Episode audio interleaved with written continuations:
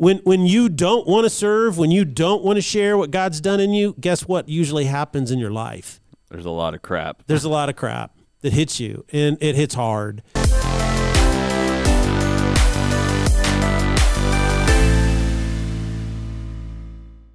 Ladies and gentlemen, welcome to the Salty Pastor Podcast, a podcast for people who want more, need more, and when it comes to their faith, desire more. The Salty Pastor is designed so that you can go deeper and explore the point and purpose of your faith. Yep. This is why we do what we do to encourage you, to inspire you, and most importantly, present the timeless truth of the Bible in a way where you can think about them critically and decide for yourself. Just presenting those truths is most paramount to us. So, my name is Jesse Mayer. I'll be your host, Yes, and we can't do the. Salty Pastor Yes, without the other voice behind the mic, Dr. Douglas Peak. Yes, I am. Greetings, everyone. It's good to be here with you today. I'm really enjoying this series and how we're digging into these issues of value and where our value comes from. It's awesome. Yeah, we're in a series titled Your Life Matters, and we're really just breaking down who do we believe we are? What's that most important truth about ourselves of do I have value? We're in a series we're in a, a culture that's saying these things have value, these things don't have value, these have Yes. perceived values, these don't, you know, all of these different things. But ultimately it's all these external cultural sociological Mm-hmm. things deciding what is and isn't valuable and Yeah. the whole point of this series is basically there's only one thing that can really give you value. Yes. And that's God. Yes, and that is why I think it's such a powerful series is because it's really addressing a core issue that everybody struggles with. And that is where does my uh, value come from? How do I know and I'm affirmed? And oftentimes we get sidetracked because we think it's some external thing that brings us value. I was talking to a really good friend of mine who's very successful uh, back in the Midwest, and he was just talking about, you know, he's approaching 60 now, and he says, even being in the ministry my entire life, because he's been in the ministry his whole life, Right. he says, you know, I, I've just lived my whole life struggling with depression. And he said, because I always believed that, boy, if I just get married, then I'll be happy. If I just get a, a ministry job, I'll be happy. If I just get my own house, I'll be happy. If I get, and he kept looking at these uh, images and dreams that if he got them, then he would be happy. He'd be fulfilled. He'd have a sense of meaning. And he said, I realized that as I continued to get those things, I continued to get promotions, and I became more successful in the world's eyes, that my standard sense of value just never ever changed. And that's why he struggled with it. And so, you know, my main concern for people is that they experience something that most people never experience, and that's the conviction. Not just the desire, but the actual conviction that your life matters. You know, that you have this sense that your time on earth was not just taking up space, but it was meaningful. And I don't mean the silliness that the world is always go out and change the world, go out and change the world. and you know, you can't even comb your hair and make your bed kind of a thing. What I'm just simply saying is that do you have a sense that your time here on earth was really truly meaningful? Not just to yourself, but to the most important people around you. Well, and I think um, along that same thought, you're you're doing a, a, a mini series with our parenting coach Kim Cross Mm-hmm. about parenting, and I think there's a couple points in our lives where we really kind of decide who we are and and whether we're loved and valued. Right? It's Correct. like you know early childhood, Very early, yeah. as we come into our teenage years. There's a huge discrepancy of like, well, who you know. What am I? What am I doing Yeah. with my life? What am I supposed to? Do? And then, like, kind of like right after you graduate college, go into college, but then it's like we almost kind of like as adults, we're like, oh, we've got it all figured out. We don't have to worry about that, or we've we've Correct. created this idea that we know what gives us value in life, and so we stop evaluating Yeah. Where we get our value from, right? Yeah. Like after after kind of that, like I've graduated and I'm moving on to my thing. It's like, oh well, you know, I'm doing life now, so I've got to have it figured out. And so then it comes back to, well, we should be constantly wondering where we're getting our perceived value Yeah. from, right? Yeah, we need to constantly be. Well, I would say we constantly need to affirm the truth of where our value comes from. Because in the world, we're going to be constantly uh, uh, disrupted, distracted, uh, deluded. We're going to have all of these experiences throughout our lives through all these times. You know, I mean, like uh, like one of my best friends take and you know who's this pastor all these years, and he's like, you know, these episodes come up, and I have to go back and remind myself. Right. You know, I have to go back to these really deep It's not a set, set it and forget it thing. no, it's not a set it and forget it. It just doesn't work that way. So, I mean, the Bible explains our origin story to us. Yes. And I kind of want to review what it says about who we are and why we're here. Mm-hmm. It says, Your life matters because God, because God loves you. Mm-hmm. This is a value statement. Your value doesn't come from within yourself or from someone else. Mm-hmm. Uh, the second point was your life matters because God doesn't just love you, but is filling you with His love. Yes. His love is redeeming you, restoring you, making you whole, setting you free, and growing you strong. Strong, yeah. And then the third point you made last week was your life matters because as Jesus is filling you with his love, it overflows into the lives of those around you. Yeah, and I think that's really where you start to see why discovering your ministry is so important. Hmm. However, you know, the New Testament, Paul particularly talks about doing ministry, you know, working in ministry, serving other people. And then John, of course, the apostle wrote in 1st, 2nd, and 3rd John the necessity to love and go out. And then James uh, also makes the point that faith without deeds is dead. And what what good is it to say, "Hey, I care about you," but ignore meeting the needs of your brother who's in need? So, you know, we have numerous early authors of the New Testament writing under the inspiration of the Holy Spirit to talk about how important ministry is. But I think what has happened over 2,000 years is our concept of ministry has changed. And I think it's because of what happened in probably the fourth century. And that is early in the fourth century, you see, Christianity was pretty much outlawed. Mm. And then what happened is in the fourth century, early on, there was called the Edict of Milan, and that was in 312. And what happened is it basically said that, well, we can't, you're, it's not, you know, it's not illegal to be a Christian anymore. And then what happened is, is shortly after that, Constantine then turned it into the state religion. And once that happened, it became professionalized. So people who were priests and, and cardinals and bishops and all these kinds of things, basically they took the hierarchical structure to get organized because it was growing so fast.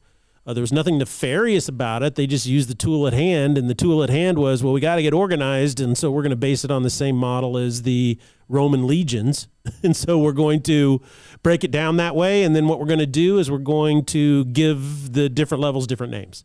So that's why early on, that's how the Roman Catholic Church was formed. But what happened is then ministry became professionalized. So uh, what what that ended up doing is now today everybody subconsciously makes a, a, a binary kind of idea in their head that says, well, ministry is like professional or it's a job, People or it's that a are on career. staff. It could be people on staff, or I might be a volunteer minister, but they see it as is a role that they go and play, which unfortunately misrepresents what the New Testament teaches about it across the board. Hmm. And that's what we're really trying to get at is that every follower of Jesus Christ is given influence because of what he has done in their life. You see, Jesus has redeemed you, his love is flowing into you. And when that happens, your life then impacts those around you. This is why in Matthew chapter 5, he said, uh, verse 13, You are the salt of the earth. But if the salt loses its saltiness, how can it be made salty again? Hence the salty pastor. I was gonna say that's a founding verse for us. He, he goes, Jesus says, it's not good for anything. When salt loses its saltiness, it's not good for anything except to be thrown out and trampled underfoot. So it's just like dirt. He goes on to say in verse 14, You are the light of the world. A town built on a hill cannot be hidden. Neither do people light up a lamp and put it under a bowl. Instead, they put it on a stand, gives light to everyone in the house. When you're redeemed by Jesus Christ, then something God starts pouring his love into your life and you're lit up. You mean you get lit. And so what's really important about that is understanding that it can't be hidden. It can't be hidden. He says, In the same way, let your light shine before others that they may see your good deeds and glorify your Father in heaven. And so when Jesus is filling you with his love, you are salt. you are light. Your your spiritual DNA is changed, whether you want it to or not. So what happens when um, we're talking about you know God's love in us overflowing, affecting the people around us? Mm-hmm. What happens when a person has zero effect on the people around them, or or possibly even a predominantly negative effect? They're a dim bulb. What, yeah, what does this say about the love of Jesus that's pouring into their lives? If that's kind of the not effect or negative effect. Yeah, that well, that's causing. where you know that's a great question because we hear now some of the more controversial statements of Jesus in Luke chapter six, verse forty-three. He says, uh, "For there is no good tree that bears bad fruit, nor on the other hand a bad tree that bears good fruit. For each tree is known by its own fruit. People do not gather figs from thorns, nor do they pick grapes from a briar bush." The good person out of the good treasure of his heart brings forth what is good, and the evil person out of the evil treasure brings forth what is evil, for his mouth speaks from that which fills his heart. So I think that's important to understand. He's saying that if your life it has a negative influence and you don't see anything happening, there's no fruit being born in your life, then there's something that's wrong, you know, something core. Maybe mm-hmm. maybe you haven't been completely renewed or started the process of coming from death to life, redemption by Jesus. Okay. And so you kind of have to go back and start that process over. In Luke chapter 13, verse 6, though it's important to understand, uh, some people misinterpret Luke 6:43, and what they do is, and this is really popular in the church community when I was younger, back in the 70s and the 80s. Oh, I was gonna say in the early in 2000s the or early 2000s. No, in the 70s and 80s when I was young, and and so what people would do is they'd misinterpret this verse and they would say, "Well, look, you did something wrong, right? So that means you're bearing bad fruit and you're not right with God." And and so it it became uh kind of like a way finger pointing. yeah, a way to say, well, you made a mistake, and so you're evil. Okay, so we're gonna, and so what they would do is, uh, is that it, it they became very judgmental or legalistic type communities based on this verse. But in chapter 13, Jesus addresses the same thing again, and he tells a parable. He says, verse 6 A man had a fig tree which had been planted in his vineyard, and he came looking for fruit on it. It did not find any. And he said to the vineyard keeper, Look, for three years I've come looking for fruit on this fig tree without finding any. Cut it down. What use does it have? It's using up the ground. But the the keeper said to him, Sir, leave it alone for this year too until I dig around it, put in fertilizer, and if it bears fruit next year, fine. But if not, cut it down. So he's saying is, look, it's young, right? It's only so see people who are hearing this, you know, I mean, how often do you plant an apple tree and in the first two years you get apples? I've never planted an apple tree, so I'm gonna leave that to your. How about never? Never, never. Okay. Never, yeah. You know, all fruit trees, they have to take root, they have to grow before they start producing fruit.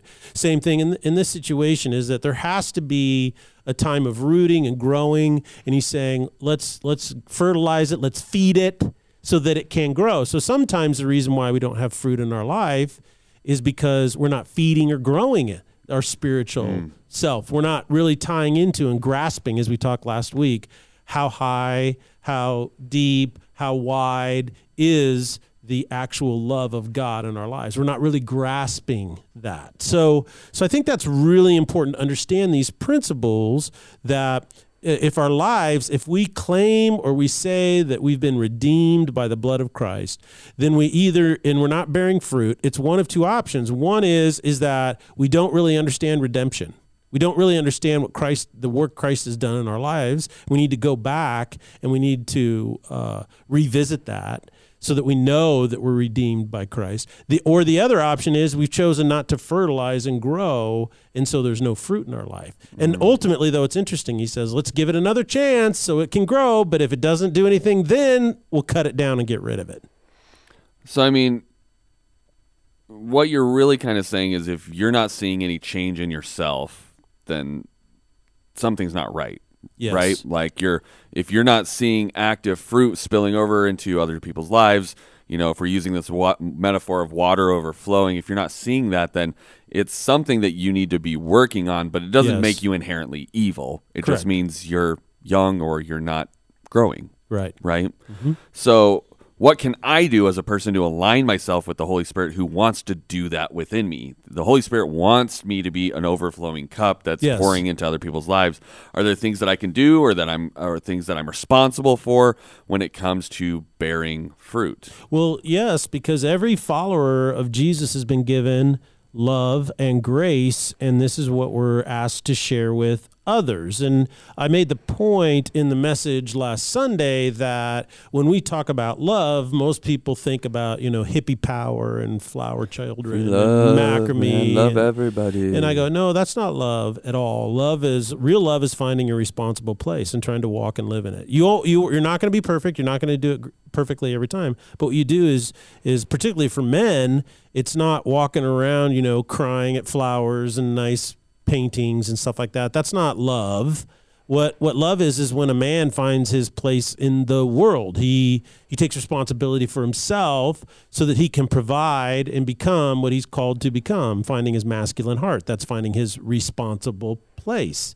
He takes responsibility for his actions. He takes responsibility for improving himself. He takes responsibility for his impact on those around him. He wants to contribute uh, whatever his unique you know wiring and perspective is. He wants to he's so so it's finding a responsible place. So we have been put in a resp- you know jesus saves us and redeem us is it says he adopted us into his family and then he seated us in the heavenly realms next to himself. Mm. So what that says is that we have been given a new family and we've been seated. That's finding we, we've been he's responsibly established us okay? And that's what's really important to understand. And then in 1 peter chapter 4 verse 8 the apostle peter addresses this issue. Is like once you're established he says look above all you must love each other deeply. So we have to love each other not with feelings not with emotions but we have to love each other from the conviction of what's true or untrue finding that responsible place. He says we must love each other deeply because love covers a multitude of sins. And this is what James talks about when he says, look, the law of mercy is always better than the law of judgment. Mm-hmm. Okay? And then he goes on to say, offer hospitality to the one another without grumbling. Each of you should use, verse 10 is a key verse. Each of you should use whatever gift you have received to serve others as faithful stewards of God's grace in its various forms. So it specifically says each of us has received a gift from God as an act of grace into our life. So the logic is fairly simple, and you kind of explained it earlier. I was created to be loved by Jesus, who is God. Jesus must first bring me back from death to life in order to receive his love. And I- I'm basically a cracked pot, you know, that has pieces laying all over, and I need to bring that back, you know. And there's an old nursery rhyme that, that actually kind of addresses this, and people don't realize it says, Humpty Dumpty sat on the wall, Humpty Dumpty had a great fall, and all the king's horses and all the king's men couldn't put Humpty Dumpty back together again. And so mm. we say that, then people are like, well, what does that mean, you know?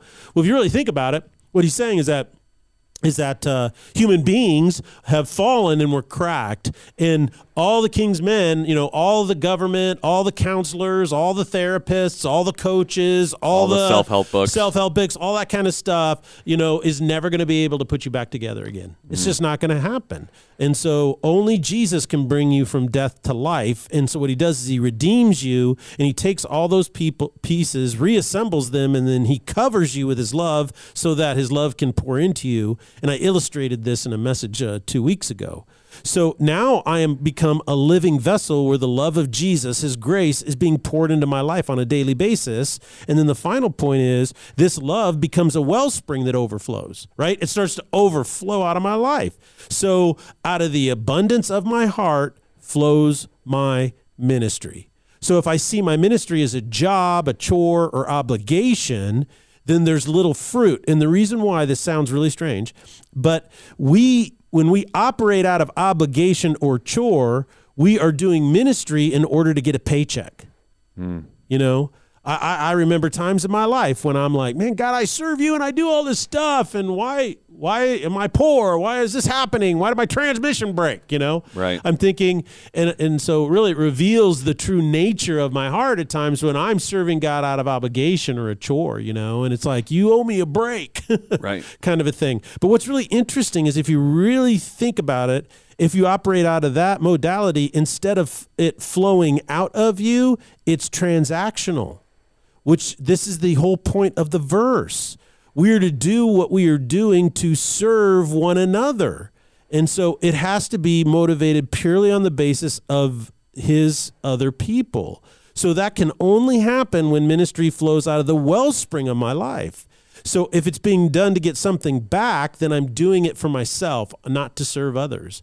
And so what that does is that allows me then to serve others out of the wellspring. I only can give what Christ has been doing in me. So we're instructed to use our gift, the outflow of his love, not for ourselves, but in service of others.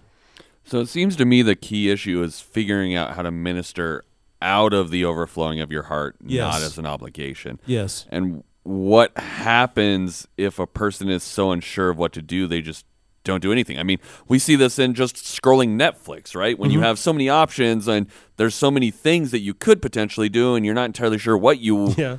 are wanting to watch, you kind of just get Netflix paralysis and you just scroll looking at those stupid thumbnails for an hour before you even pick anything to watch and then And then you don't and then you don't. And so it's like because it's I- too late to watch. yeah, and then you're tired and you're like, well, that was a waste of my time. Yes. And so it's like I could see that happening too. It's like if you're having this overabundance and you feel like you could do a multiple things as part of an overflow for people Yeah. and you don't know what you're supposed to do, you kind of get decision paralysis, Yes. right? Yeah, and there's a lot of psychology that's been done on this. Uh, a lot of research has been done on this, and that is that when people have too many choices, they become poor choice makers. you know, Right. And so when you narrow the choices, and as a matter of fact, I think Netflix, since we're on this thing, is what they did is they wanted people to rate movies, right? Mm-hmm. And so what they for the longest time they had five stars. You give it One three star, five, yeah. one to five. You give it a one star or five star. Guess what? Almost nobody did it. So they changed. You know what they have now? Thumbs up, Thumb- thumbs, down. Yep. They re- they reduced the choices, thumbs up, thumbs down, and people their their response rate you know went up exponentially. I, I don't know what it was, maybe two or three times. It's pretty amazing the response, all because they narrowed the choices. So I think you know it's really important to understand is is that what what we do is if we approach our ministry from the standpoint of look at all these jobs or duties or obligations that I could commit myself to, then what we do is we get choice paralysis. Right. Because of that. But we're starting from what I call a false premise. And the false premise is, is that my ministry is a job or a duty or a chore. You know, which one do I want? As opposed to something different. And that is, is that in reality, I only have one choice of what ministry is to be. And that is his grace overflowing out of my life. So where is this where's where's it flowing out of my life? What's he doing in me? And then I couple that with my spiritual gift. And that tells me this is where you should go and do ministry. Well, and I see I see this even in my own life where, you know, I was when I very first started here, I started su- serving in the youth ministry. Yes. And I was doing middle school because Steve was like, I'm I'm I need short. help. I'm, yeah, I need help. And so it's like I was like, okay, well, I'll come like once every other week. Yeah, like I, yeah. I did it as a I want to help my Yes. my my An colleague and friend and friend, and it was like, okay, I'm here, but then it's like, you know, some days I'd be like, okay, I'm not feeling super great, so maybe I won't come this week. Yes, And then, yes. but then when I sat down with him and he's like, hey, I don't need you to be here as a body Anymore, yeah. He's like, we've got that covered. So it's like, do you still want to be here? And I was like, well, my heart's really for high schoolers. Like, I feel like I, I can I can pour into them more. I connect with them better. And since that point, when I it went from being i I'm just here to help you out because Right. you're in need to I have a desire to pour into these high schoolers and I Mm-hmm. feel like I have something to offer them. Now it's like I don't miss a week unless I really have to Yeah. Uh, because of work or something. And so it's Because like you love it. yeah, because I love it. I love working with the kids. I love getting to know what they're doing, hearing them talk through, you know, our Yeah. small group stuff. And so it's like that's the kind of change you need to have in your mindset is I'm not doing this just because Pastor Doug begged me to come and help with blank thing on Correct. stage, right? Yes. It's a I want to pour into my church and into the people around me and my community because I can and I have the unique skill set that God gave me to do so. Yeah. And you know, it's really interesting is that you find that you discover that when you focus on what you know, what is God pouring into my life? And in your situation, it was like, well, I connect better with them probably because that's how God poured into your life at that one point. Yeah, when I was in high school, I Mm-hmm. didn't have a father, and my youth leader taught me how to shave. And Yeah. my youth leader took me out hunting. And it's like, not all these kids have the same upbringing I did, but that was really impactful for me. That Yes. someone would take their time where I didn't have a father to spend time with me and teach me Yeah. about God and how to be a man and Yeah. how to do things. And so in my head, it's like, I know how important that was for me. I don't know the the life story of every single kid I have as far as what's really going on at home, Mm-hmm. but I know it was hugely impactful for me. So if I can pass that on and make that same impact in somebody else's life, then I'm and that's I'm a real about that. practical way to figure out God how God's flowing into my life. You know, is that how, is how you were impacted, meant a lot to you, and say, boy, this is how I received grace, and so now that's going to flow out in the exact same Mm. way. You know, thirty some years ago, uh, like with uh, that guy I was telling you about, he and I used to go quail hunting all the time. Okay. and we we went out to this farm. There there was this there was this uh, a ranch, and this guy had a bunch of cattle out there. And uh, we'd go out there and we'd hunt birds. It was in the Flint Hills, and so there wasn't any pheasant in the Flint Hills. Something about the gravel or something, I don't know. But there's tons of quail, so we would go down there and we'd hunt quail. And one of the things on this big chunk of property out there in the, you know, the the outback of Kansas, if there is such a thing. But we're out there is they have ponds all over the place, you know, because they're just everywhere. And what was really interesting is there are two kinds of ponds that you would come up on. And one pond, usually the, they were a little bit bigger, is they were filled. They had ducks on them, and they had all kinds of fresh water and really cool life, and and uh, they were just they seemed really vibrant ecosystems. And then you had other ponds uh, that didn't have any fresh inlet. You know, these other bigger ponds would have a little creek or a little stream or something that flowed into it. And then you had these other ponds that were stagnant. Mm. And those things were just stinky, stagnant, rotting things, you know. And they had this green, gr- gross stuff on the top, and slimy. it and- was slimy, and you'd walk by it and you go, "Whoa, that stinks! Something's rotten in there." And that's basically what your ministry is all about. When we use what God has given us through His grace, we grow vibrant, strong, and fresh. That's where love comes from. So in verse six of the book of Philemon, and you don't give the chapter because there's only one chapter in There's the book of the one. Philemon. Yeah, is it says this? It's really interesting. He says, "I pray that the fellowship," and the word fellowship there is koinonia, which means to give, to share.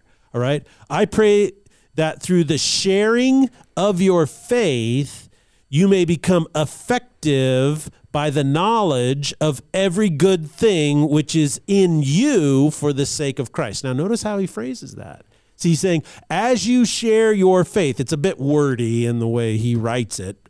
But what he's saying is this is that as you share your faith, fellowshipping, you grow in understanding of everything I have in Jesus Christ. Notice that he says, He says, I pray that you will come to a knowledge of every good thing which is inside you for the sake of Christ. So Christ is pouring stuff into you for your sake, and it's in you. But if you aren't participating in sharing that, then you're not going to grow, you know? And then you become like that tree in the parable in Luke chapter 13 where he says, "Well, let's fertilize it a little bit and give it one more year." And this is something that I think is really important to understand. I've told people this over and over and over. You come to Christ, right? And then you stop growing. And then you think cuz you asked that question earlier, what if a person is doesn't do anything? So, what did the vineyard owner or the vineyard caretaker tell the owner? He says, I'm going to fertilize the tree and see if it produces fruit. So, what is fertilizer?